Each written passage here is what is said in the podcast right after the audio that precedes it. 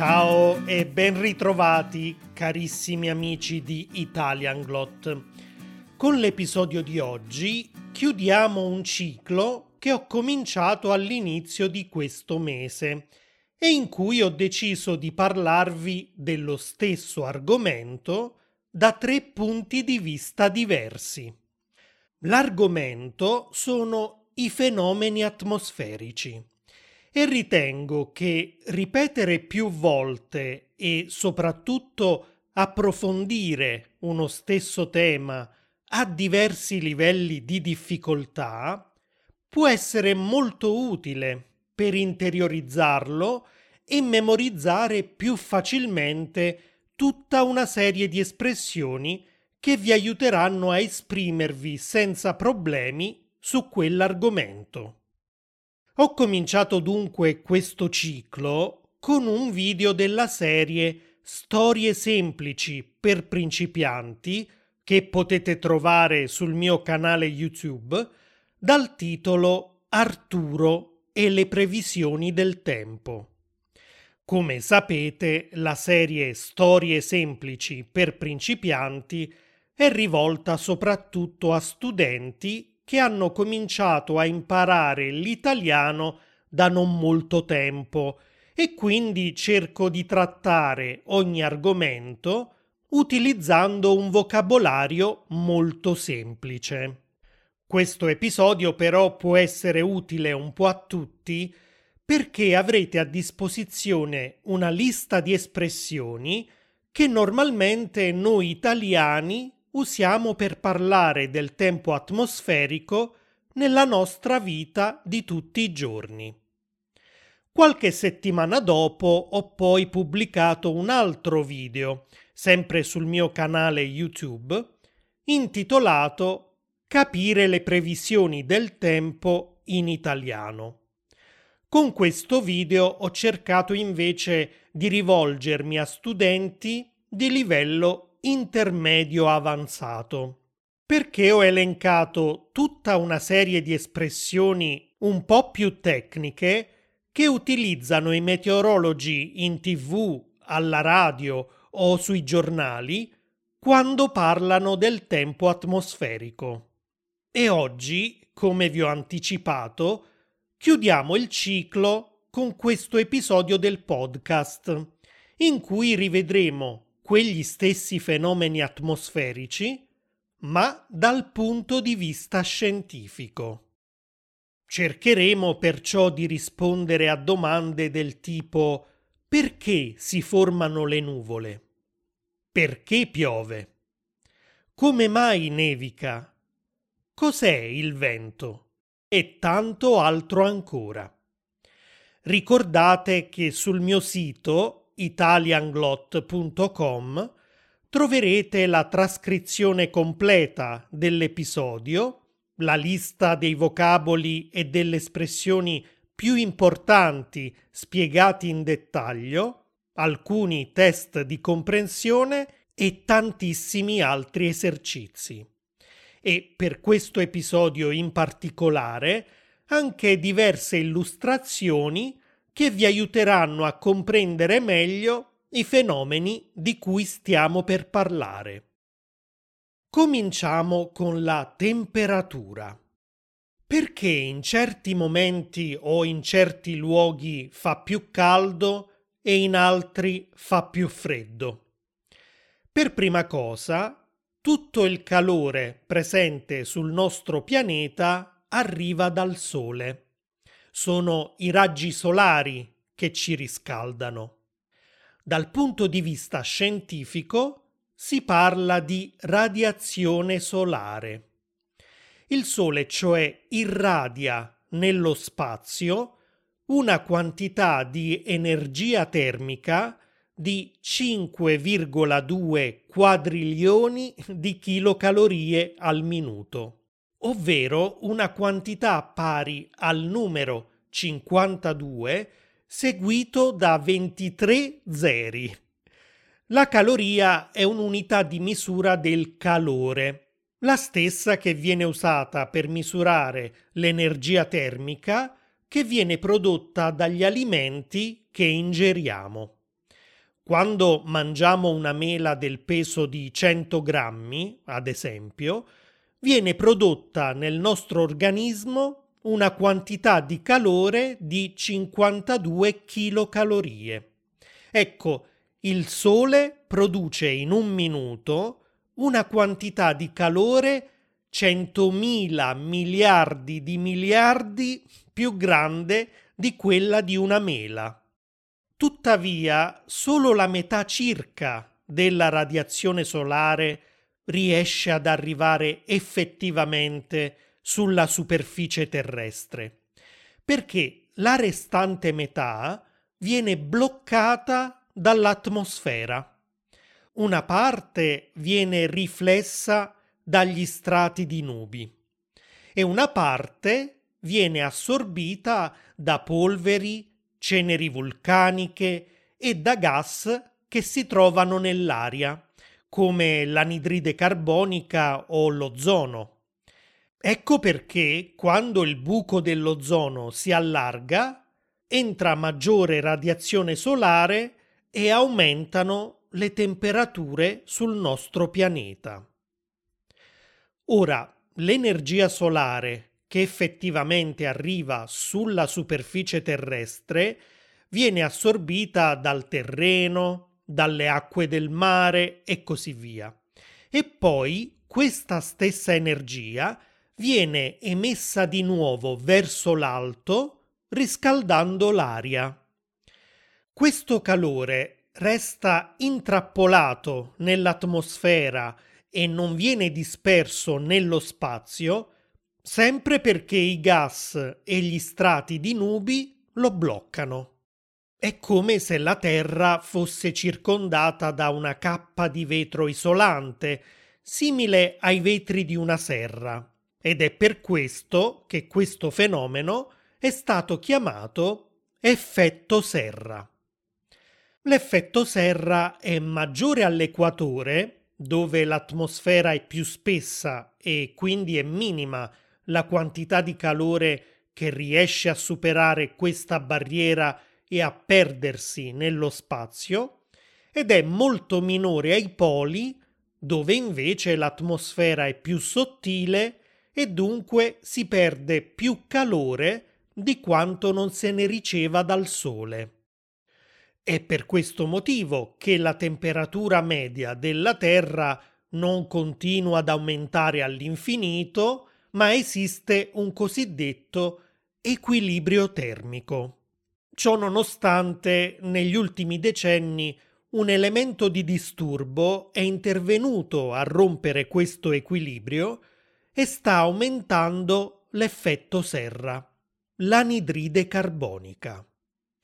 Questo gas ha un'altissima capacità di bloccare il calore emesso dalla Terra e di aumentare conseguentemente le temperature medie del pianeta. Ecco perché tutte le misure che si stanno prendendo per combattere il fenomeno del riscaldamento globale riguardano principalmente la riduzione di emissione di CO2, che è uno dei principali gas di scarico delle industrie, delle automobili e così via. Ritornando alla domanda del motivo per cui in certi momenti e in certe zone del pianeta fa più caldo o più freddo, dobbiamo considerare altri fattori oltre all'effetto serra. Uno di questi è l'inclinazione dei raggi solari. Provate a fare questo esperimento. Prendete una torcia elettrica e chiudetevi in una stanza completamente al buio. Ora puntate la torcia elettrica verso una parete in modo che il raggio di luce sia perpendicolare alla parete stessa e vedrete un cerchio molto luminoso. Adesso puntate la torcia lateralmente, in modo che il raggio non sia perpendicolare ma inclinato. Noterete che più inclinate il raggio, più il cerchio di luce si allarga, e allo stesso tempo diminuisce anche la sua luminosità. La luce diventa sempre più fioca. Ecco, allo stesso modo si comportano i raggi solari. Quando i raggi sono perpendicolari, concentrano tutta la luce e quindi tutto il calore su una superficie minore e quindi quell'area della Terra si riscalda molto di più. Mentre quando i raggi sono inclinati, il calore si distribuisce su un'area più vasta, che perciò si riscalda di meno. Poiché l'asse intorno al quale la Terra ruota su se stessa è inclinato rispetto al Sole, i raggi solari raggiungono la superficie terrestre con inclinazioni diverse, sia in base alla latitudine, sia in base al momento dell'anno e all'ora del giorno. In particolare, a mezzogiorno, i raggi del Sole sono perpendicolari rispetto all'equatore e sempre più inclinati man mano che si va verso i poli. È questo perciò il momento della giornata in cui la Terra si riscalda di più, maggiormente all'equatore e in misura via via minore verso i poli, dove, come sappiamo, fa generalmente più freddo. Nel corso dell'anno, invece, intorno al 21 giugno, il polo nord è rivolto verso il Sole.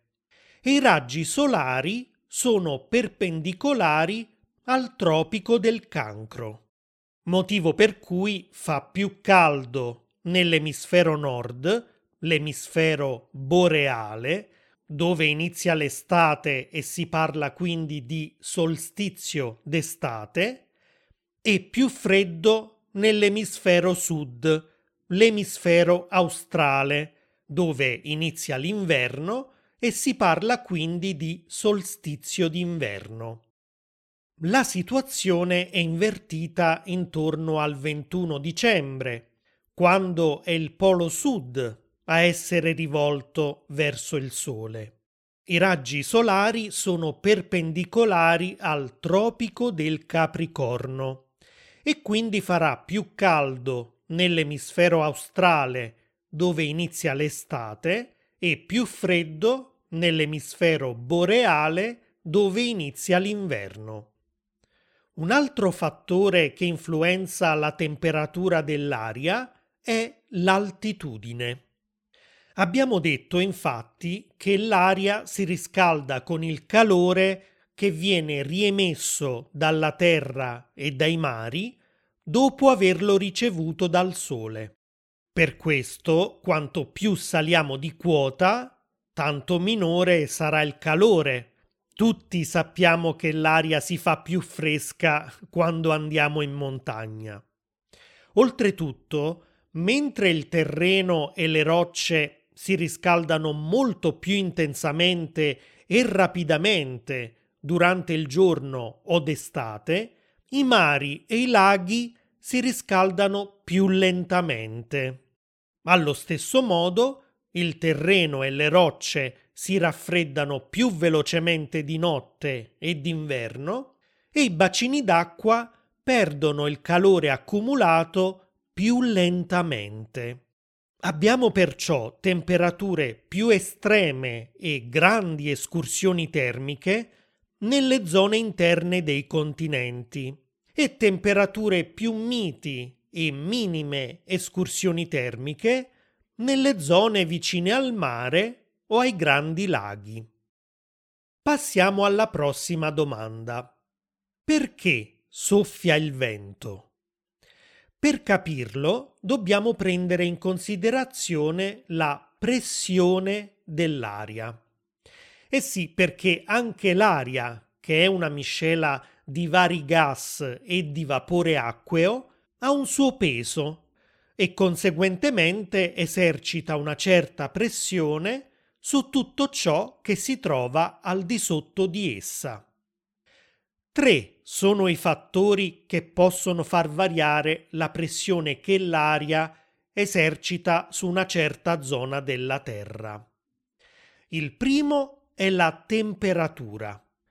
Quando l'aria si riscalda, si dilata, diventa meno densa e quindi più leggera.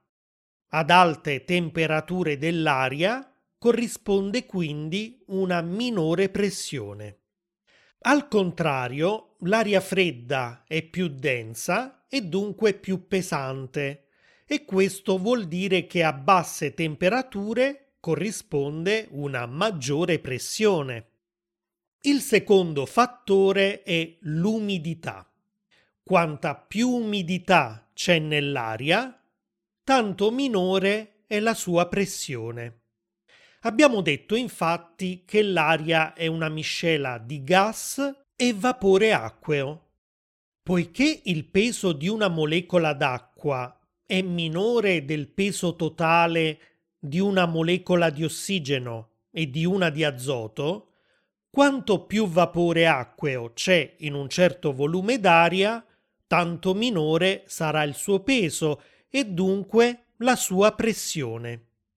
Sì, perché per trovare spazio in quel volume d'aria, il vapore acqueo ha dovuto allontanare e prendere il posto delle molecole di ossigeno e di azoto. L'ultimo e terzo fattore è l'altitudine. Più saliamo di quota, più diminuisce la massa atmosferica che si trova sopra di noi l'aria diventa più rarefatta e di conseguenza diminuisce anche la pressione. Ora, esistono sul pianeta zone di forma più o meno circolare in cui la pressione dell'aria decresce andando dalla periferia del cerchio verso il suo centro, dove l'aria è più calda, più umida e dunque più leggera. Queste zone di bassa pressione si chiamano anche cicloni. La differenza di pressione crea uno spostamento vorticoso d'aria che va dall'esterno del cerchio verso il centro e qui sale verso l'alto. Esistono poi zone, sempre di forma approssimativamente circolare, in cui la pressione cresce andando verso il centro. Al centro l'aria è più secca, più fredda e dunque più pesante. Queste zone di alta pressione si chiamano anche anticicloni. Questa massa d'aria ad alta pressione si sposta perciò stavolta verso il basso e diverge sempre vorticosamente verso le zone circostanti a pressione più bassa. La presenza di zone con pressione differente sul nostro pianeta provoca dunque, come abbiamo visto, spostamenti di masse d'aria che si muovono parallelamente alla superficie terrestre per cercare di ristabilire un equilibrio nella pressione e cioè abbassare la pressione dove è alta e aumentare la pressione dove bassa. Gli spostamenti dell'aria dalle zone anticicloniche a quelle cicloniche sono proprio i venti. Sulla Terra ci sono aree in cui la pressione non varia mai, perché la temperatura resta più o meno la stessa durante tutto l'anno. Ad esempio, ai poli, dove la temperatura è sempre intorno allo zero, ci sono due aree anticicloniche permanenti. Le due zone polari sono cioè aree di alta pressione. Al di sotto dei poli ci sono due fasce chiamate subpolari che per la presenza di grandi masse oceaniche che evaporando rendono l'aria più umida e quindi più leggera, sono due zone permanentemente cicloniche, ovvero di bassa pressione. Scendendo ancora verso l'equatore troviamo di nuovo due fasce di alta pressione, dunque anticicloniche, che vengono chiamate subtropicali. E infine, intorno all'equatore, dove le temperature medie sono sempre al di sopra dei 20 gradi centigradi, abbiamo una fascia permanentemente di bassa pressione, una zona ciclonica equatoriale. Cosa significa tutto questo? Che a livello globale avremo dei venti permanenti che soffiano sempre dalle zone di alta pressione verso quelle di bassa pressione.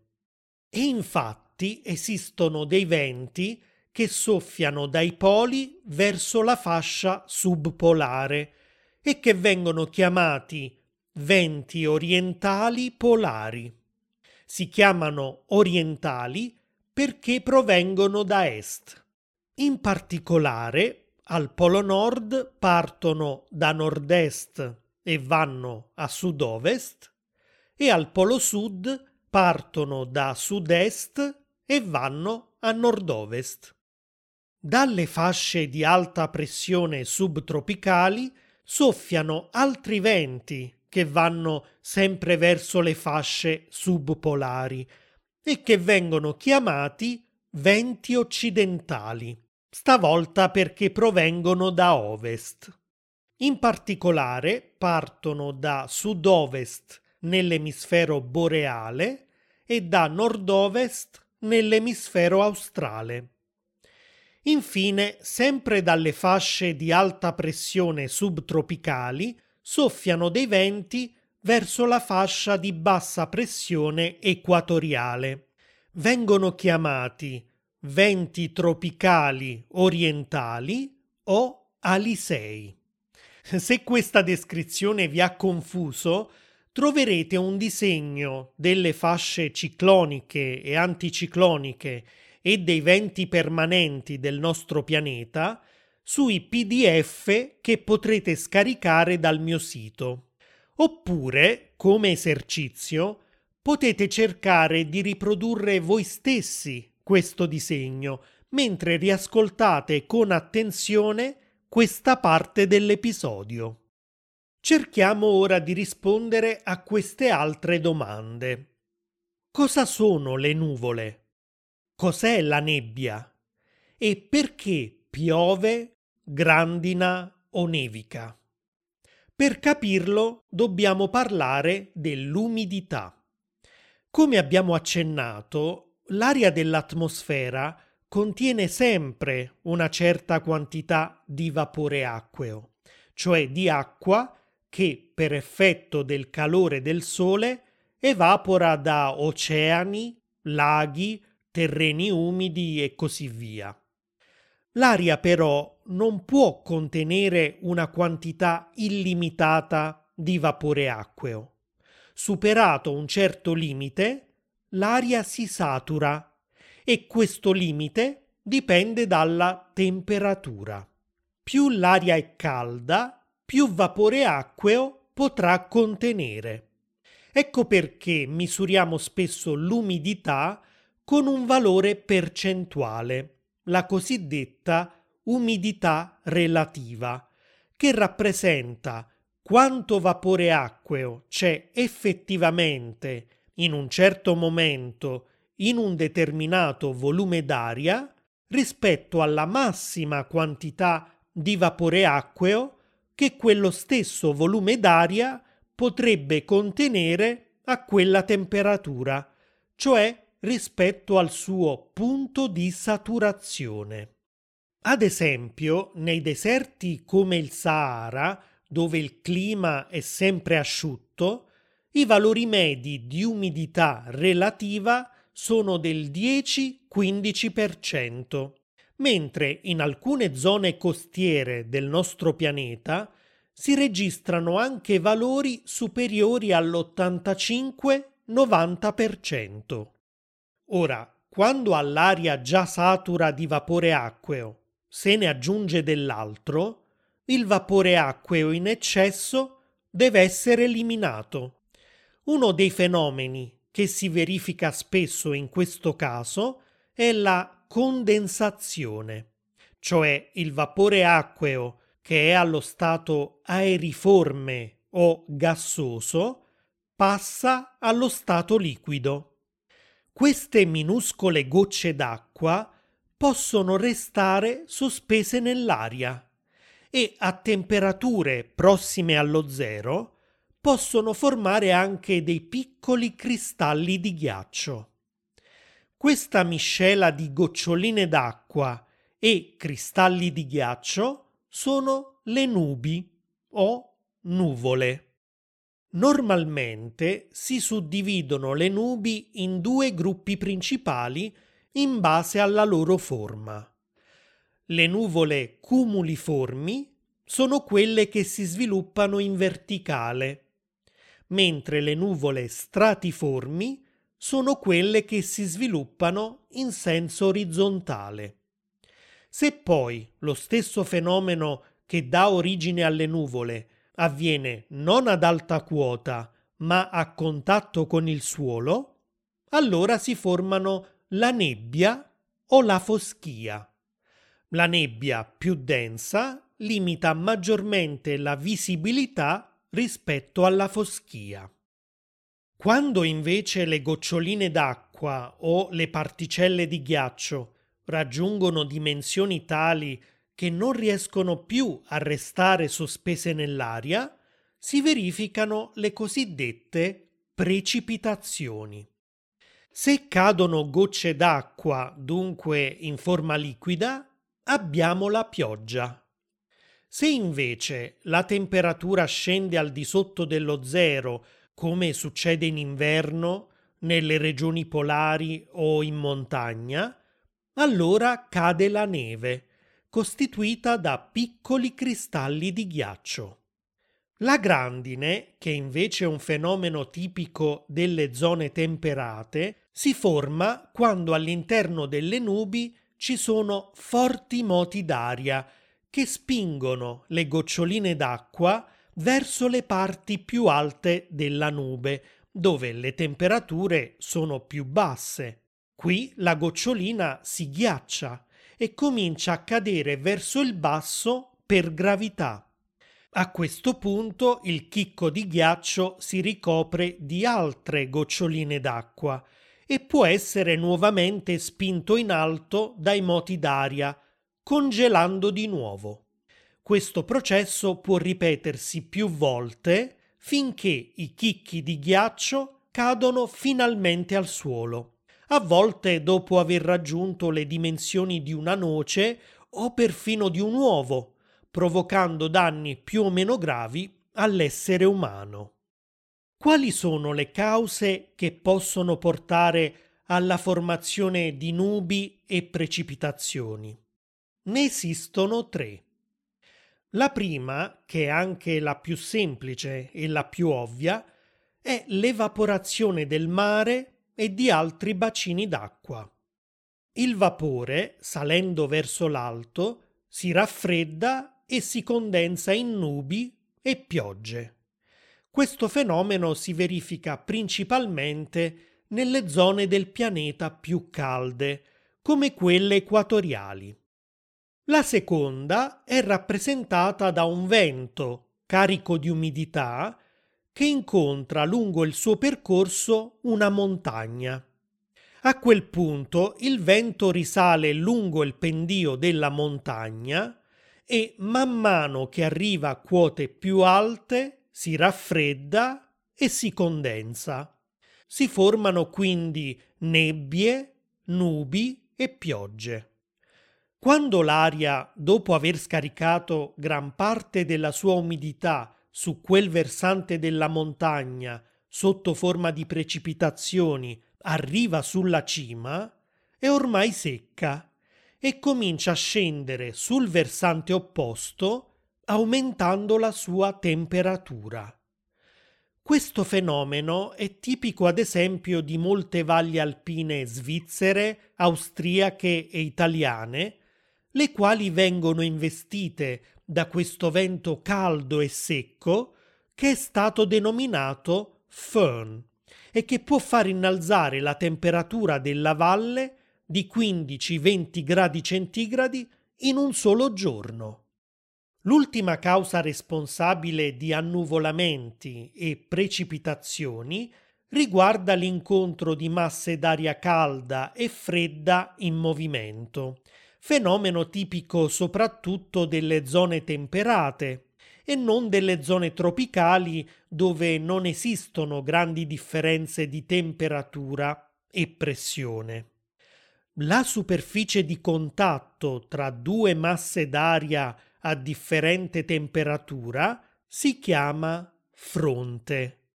Possiamo avere due tipi di fronte. Il primo è il fronte caldo che abbiamo quando una massa d'aria calda e umida, tipica delle aree di bassa pressione, ovvero dei cicloni, invade una zona di aria fredda e secca, tipica delle aree di alta pressione, ovvero degli anticicloni. Poiché l'aria calda è più leggera, sale al di sopra di quella fredda e dà così vita a nubi e precipitazioni, di solito piogge leggere o nevicate su vaste aree, che durano anche diversi giorni.